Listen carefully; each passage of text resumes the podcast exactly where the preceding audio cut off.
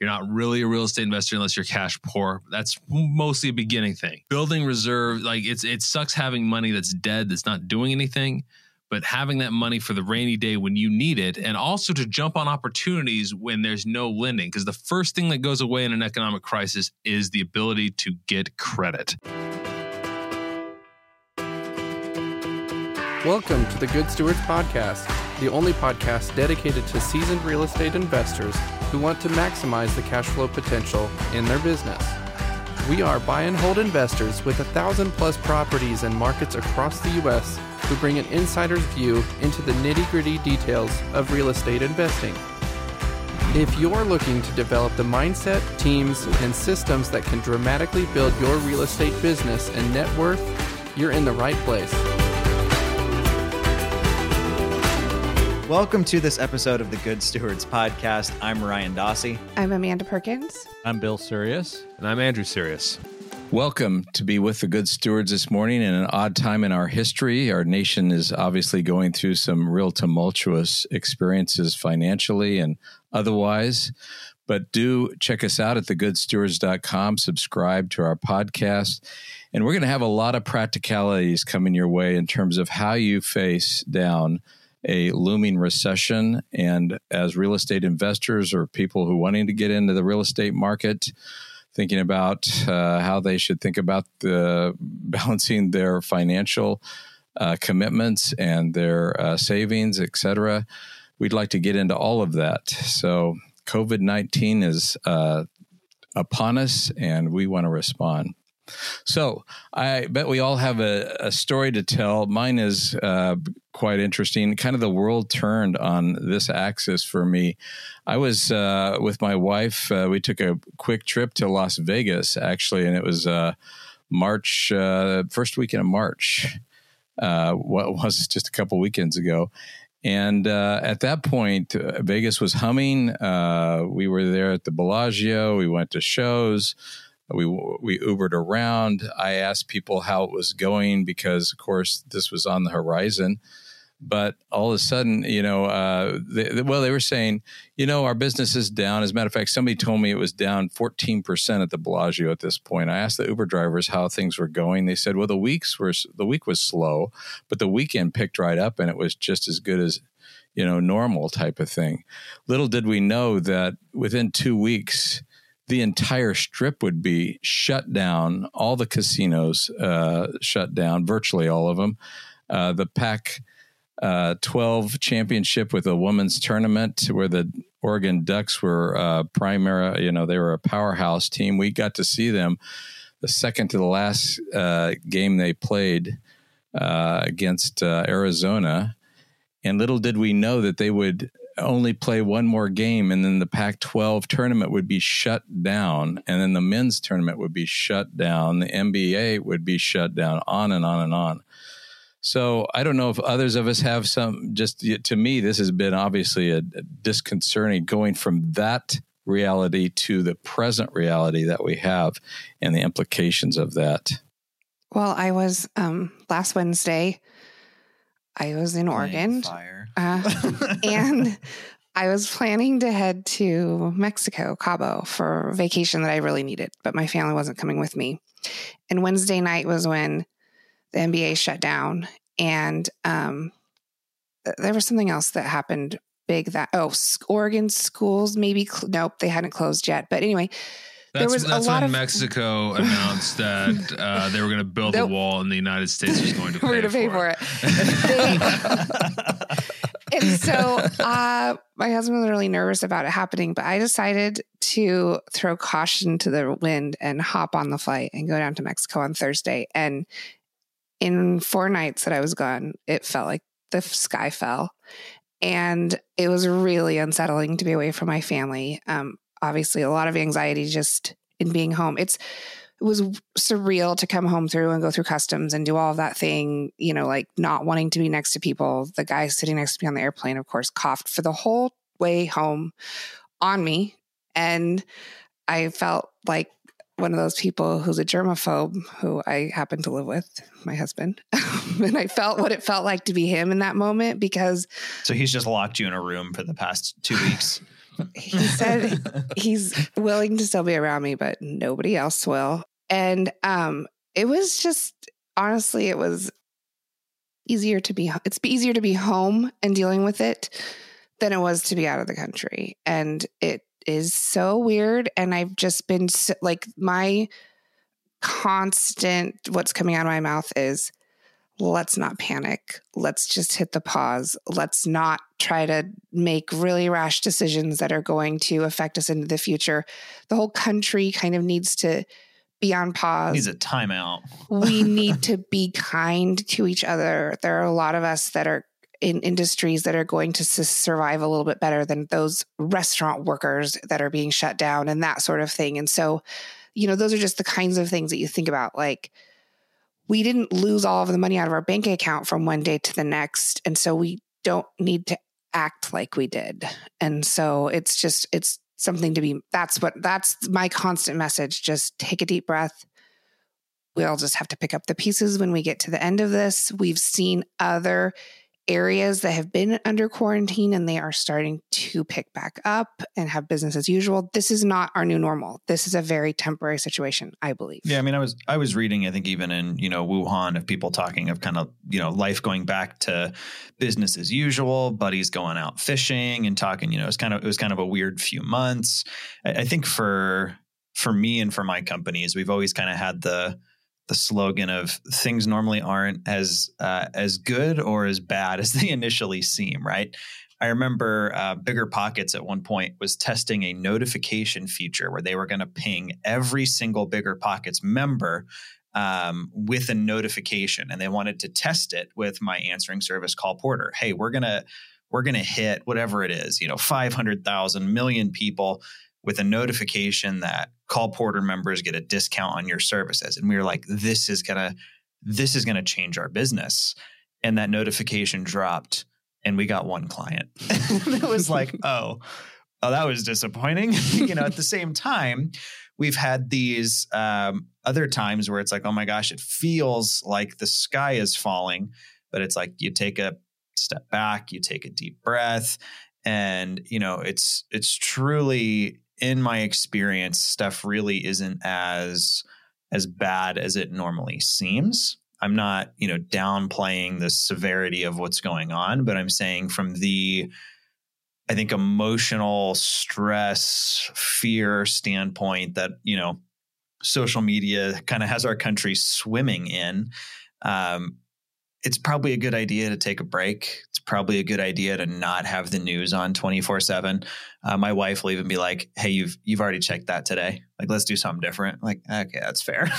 I deleted all social media off my phone and like unsubscribed to all my news things. So if I need to look at it, I can go search for it. But I can't I want to not be, I don't want to be responsible for making really rash decisions that are going to affect people negatively because I was feeling anxious about conditions that were happening today because this is not our new normal. This is a temporary situation and we've never seen anything like this before. So it's so unsettling. But I, you know, we have projects well, going I mean, on. Black I went Death, the but we we weren't a part of that. The Spanish flu, Ebola um, in Africa. You know, we have projects that are going on, and I don't want to just screech them all to a halt and then realize the consequences of putting, you know, the construction workers out, the trades out. You know, when we have planned to, you know, we have the resources planned to do these projects. And I I don't think this is forever. This is just for a little bit so that we don't overwhelm our medical services. Break the system. I mean, it's been interesting to watch 300 million plus people become preppers overnight. And yeah, you know how, the preppers feel real good right now, yeah, though. well, also it's like if you're gonna like preppers don't you don't need to prep for everything. You get guns and ammo, and then you can just take what the other prepper. Okay, anyways, wrong podcast, wrong podcast. That's next week. Um, but no, it's also uh, I don't the toilet paper thing. Like, I wish there's. I, I should have invested in big toilet paper before well, this. That's, a, uh, that's I think I don't understand that one. I mean, I understand the liquid gold thing, you know, the hand sanitizer, but um, toilet paper. I mean, that is not an essential. There's other options. We won't go into that in detail. Uh, but there are the other shower. options. uh, it is it is. I mean, I would say, I'd say one of the things to look at with the, like, just watched the film Contagion yesterday, which was Why uh, did you watch What that? is wrong Let's with have you? everybody I, I do was, I was interested. It, it, it- well, I was first of all, this movie was absolutely horrible. Andrew's like Um, not feeling so anxious boring. enough. It, Let me it try was, this. Well, it- no, it's actually bored me to death. It was. It had like they went with like let's ha- tell instead of telling like one good story, we'll tell twenty bad ones. It was it was based off the H1N1, the uh, swine flu, and it's interesting how I barely even knew that one was that was obviously smaller than that. Well, it ended up affecting 60 million Americans, but that ended up being substantially smaller. Or I don't even remember people talking. I mean, a little bit. Like I heard about. Oh, I think didn't our younger brother, my younger brother, you know, Mark, get it? I think he did. I don't even know. Like I'm not that's how sure. I don't much think it so. did but- it affect it. But I mean, everything about it was was all over the place. Like the the panic started after like a million people had already died. like that's Mhm. when when the stores started getting ra- raided and things like that. I think one of the things, just watching it, how they assumed a massive pandemic would go, and that one was much that make believe pandemic was far worse than even what we're dealing with now. Um, is it's hard to predict the future. You don't know exactly what's going to happen, and uh, you know we could, uh, you know, uh, we've I've had discussions with people saying like the economic fallout will be substantially worse than than the virus itself.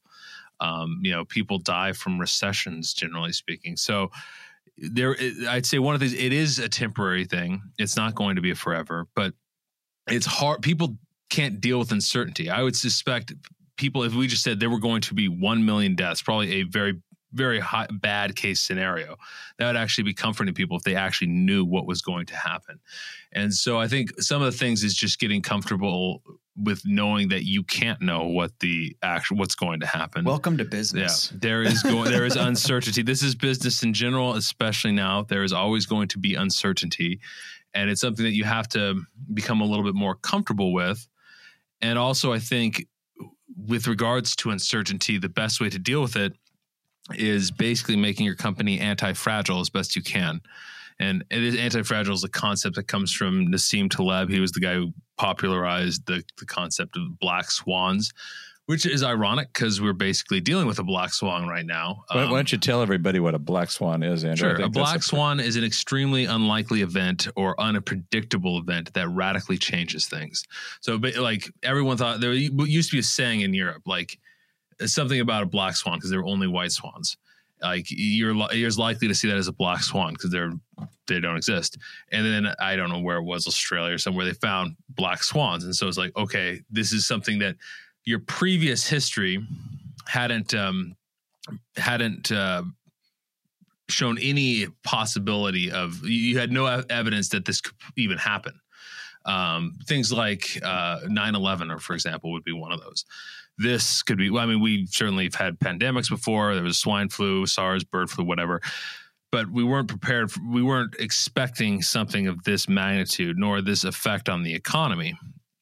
Um, another example would be like uh, a lot of economic models were based on this. Um, economic model there was a massive crisis that led to the um, asian financial crisis that was started by this company called long-term financial management i think it's called. Long-term, long-term capital management. And they created this incredibly complex formula to measure the economy like the markets and stuff like that and but they based it off five years of data. Now, if they'd gone back further, they would have included other sorts of data. But because they based it on five years of, they actually won the Nobel Prize for it in economics, which says something about the Nobel Prize in economics. Because as soon as this crisis hit, they collapsed. They had to be bailed out. It basically spiraled out of control and caused uh, a lot of, especially East Asian, Southeast Asian countries, to just go into complete tailspins. This is in the late '90s. Same thing happened more or less with this over reliance on modeling in. Uh, uh, for the 2008 financial crisis. Uh, that wasn't the only reason. There was the the uh, ninja loans and and teaser rates and the Fed keeping the rate too low and all sorts of other reasons. But um, it's one of the reasons to be careful with like these models saying you know you know 50 million people or whatever are going to die. They, they, they don't know. Nobody knows. We just know that we need to be careful at this time.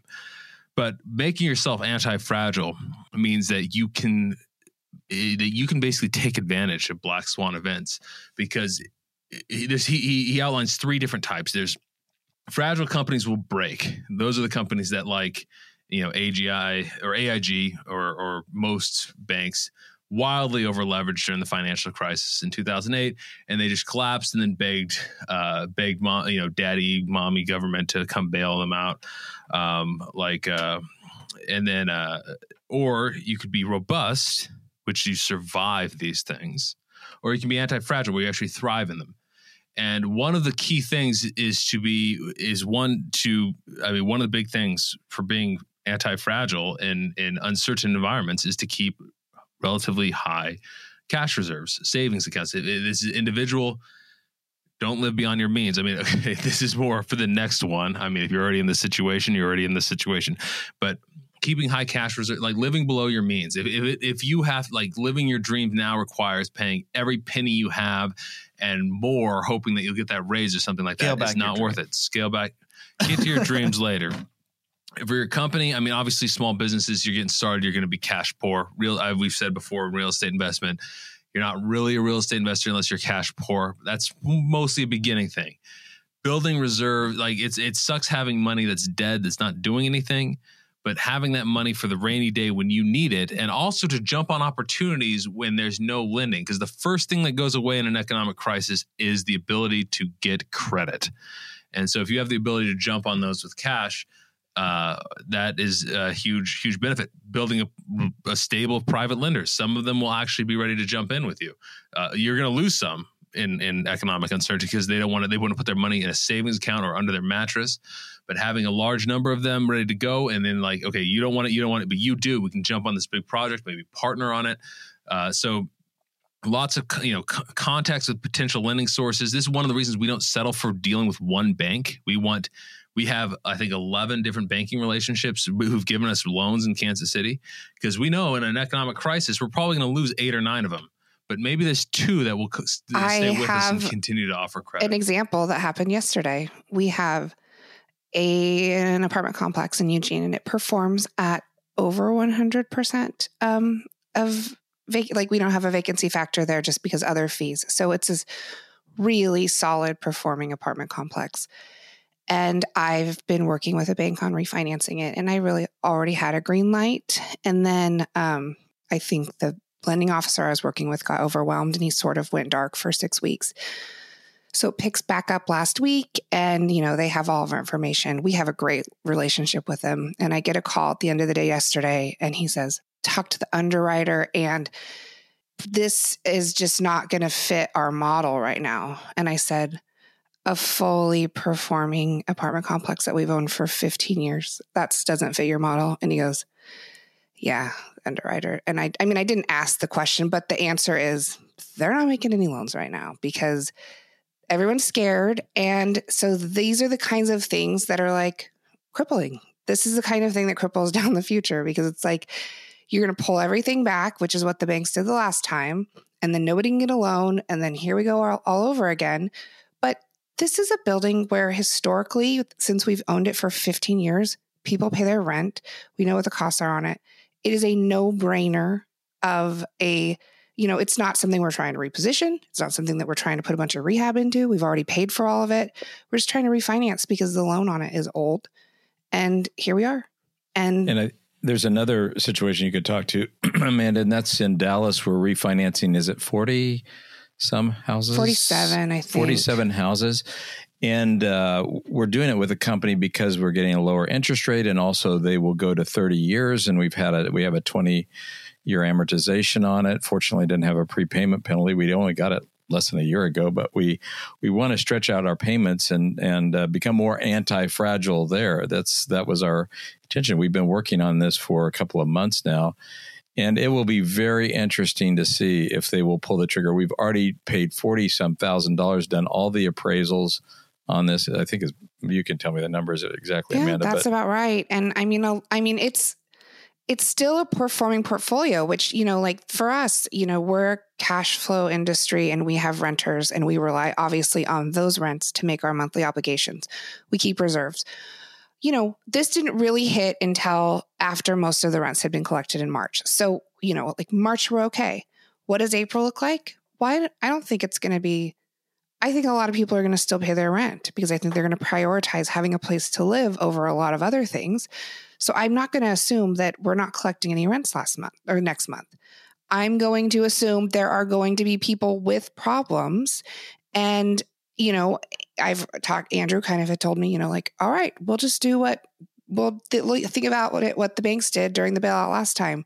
We'll rewrite some leases. We'll tack on what they owe us to the next thing. We'll, you know, this is temporary. Okay, so April they have problems. May they might have problems too. Then they get back to work.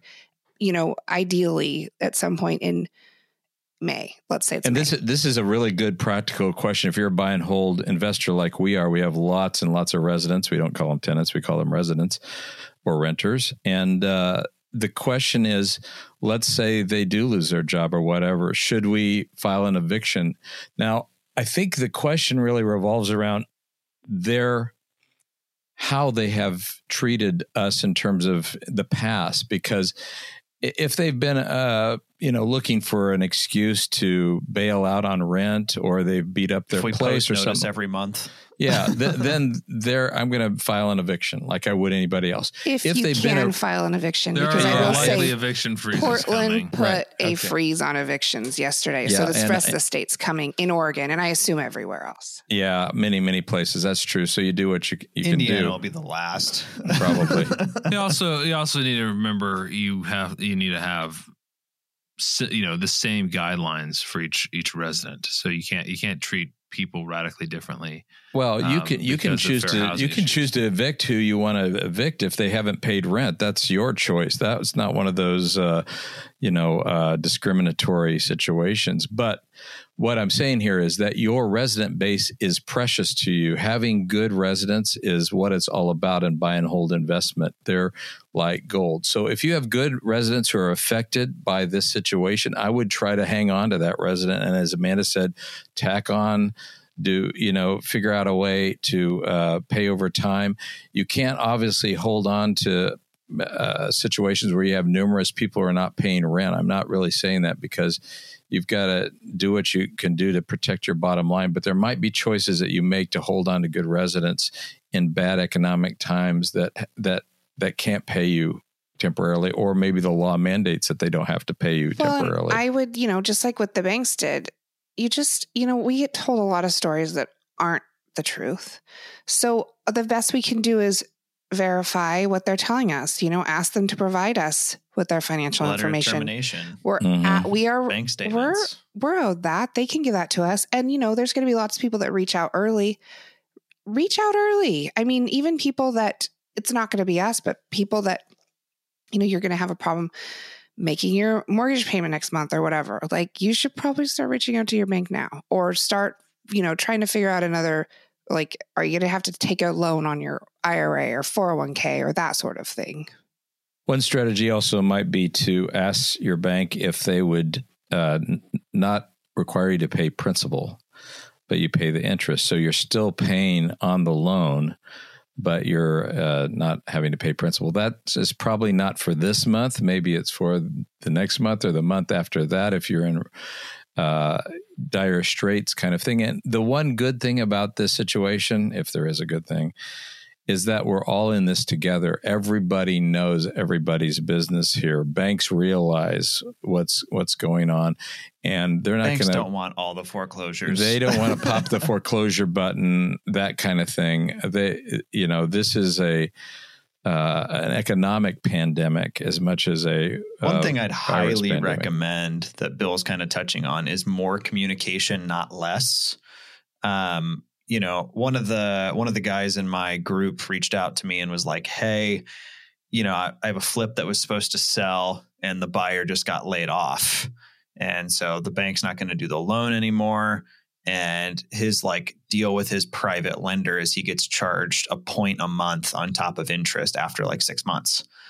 And I was like, well, first thing I would do is call him and explain, hey, look, you know what the situation is. I know what the situation is. We had a good deal here set to close and it fell through. Here's what I'm doing to try to fix it. But you may need to end up working with me here, right? Um, you know, more communication, not less, I think is is key. Private lenders, banks, um, you know, get get real um, squirrely when you start to go quiet. I mean, that's when if you want to be treated like a human being, treat the people you're working with like a human being. If you want to be treated like a number, uh, well, just shut down and let them let them deal with you. So I think that I think that goes for um, you know residents as well. I think one of the interesting things is for some of our residents, like financially, they're actually doing better right now. You know, if you were a DoorDash driver or an Amazon worker, they are slammed. Working in a grocery store, working in medical Have a services. toilet paper manufacturing plant. Uh, yeah, I mean, so I, I think that's I think the one thing that's unique about this is that there are there are small businesses right now. I mean, you could have had the most awful tasting, worst meal delivery service that existed, and you have more orders than you can fulfill right now for your, you know, microwaved chicken or whatever it was, right? So I think that's one of the one of the things to keep in mind is like, yeah, this is definitely going to affect residents. I mean, people who worked in retail, people who did things like, you know, car sales or travel. And, and I think, you know, different markets are going to feel it differently. Um, you know, like on the military end, if you're in an area that has military housing, um, civilian contractors aren't going to work right now. Right. So, if you are renting to civilian contractors, that's a problem. If you weren't, well, you're good. so I, I, really think it's just a matter of kind of rolling with the punches and doing it's kind of like Bill's talked about with buying deals. We're looking at the best, most accurate data we have and making the best offers that make sense based off of the facts we currently have. Uh, that doesn't mean we're not going to be extra cautious. Maybe instead of offering 75% of ARV, we go down to 70% or 65%, like it used to be, even. But I was talking to somebody who was like really freaking out, like the sky's falling. And I was like, look, people are always going to trade cash for something of value. So if I have a $100 bill, would you buy it from me for $90? What about 80? About 70? What about 45 bucks? At a certain point, it's like, yeah, I'll take it. I know with us in particular, we're going down market of cheaper, lower end properties because a $20,000 duplex in a C minus neighborhood that pulls in a thousand bucks a month is always going to be appealing to someone. Right. Um, so I think it's really just pivoting. And then for us, it's kind of like uh, day by day, week by week of, okay, are people still wanting cash offers? Are buyers still buying? And I mean, from what we've found so far, the answer is yes. Well, and one of the things is it's like, okay, well, what's the worst case scenario? Not really allowing myself to go to that place. Um, we always are planned several months in advance, really honestly, a month to, or I'm sorry, a year to 18 months out in the future financially. And that's just how we have to run our business. But I can't, once I start going to the doomsday, this is happening. It's not happening right now. And I almost fear that if everybody does start to go that doomsday, it makes it happen because everyone panicked. And this is a temporary situation. We know that from watching other places that have these quarantines relaxing and opening back up. At some point, we have we pick back up where we left off. And so I just I can't I can't go to that dark place mentally. It will it will cripple me. It will cripple my ability to move on. So I have to just I can take what my problem is in front of me.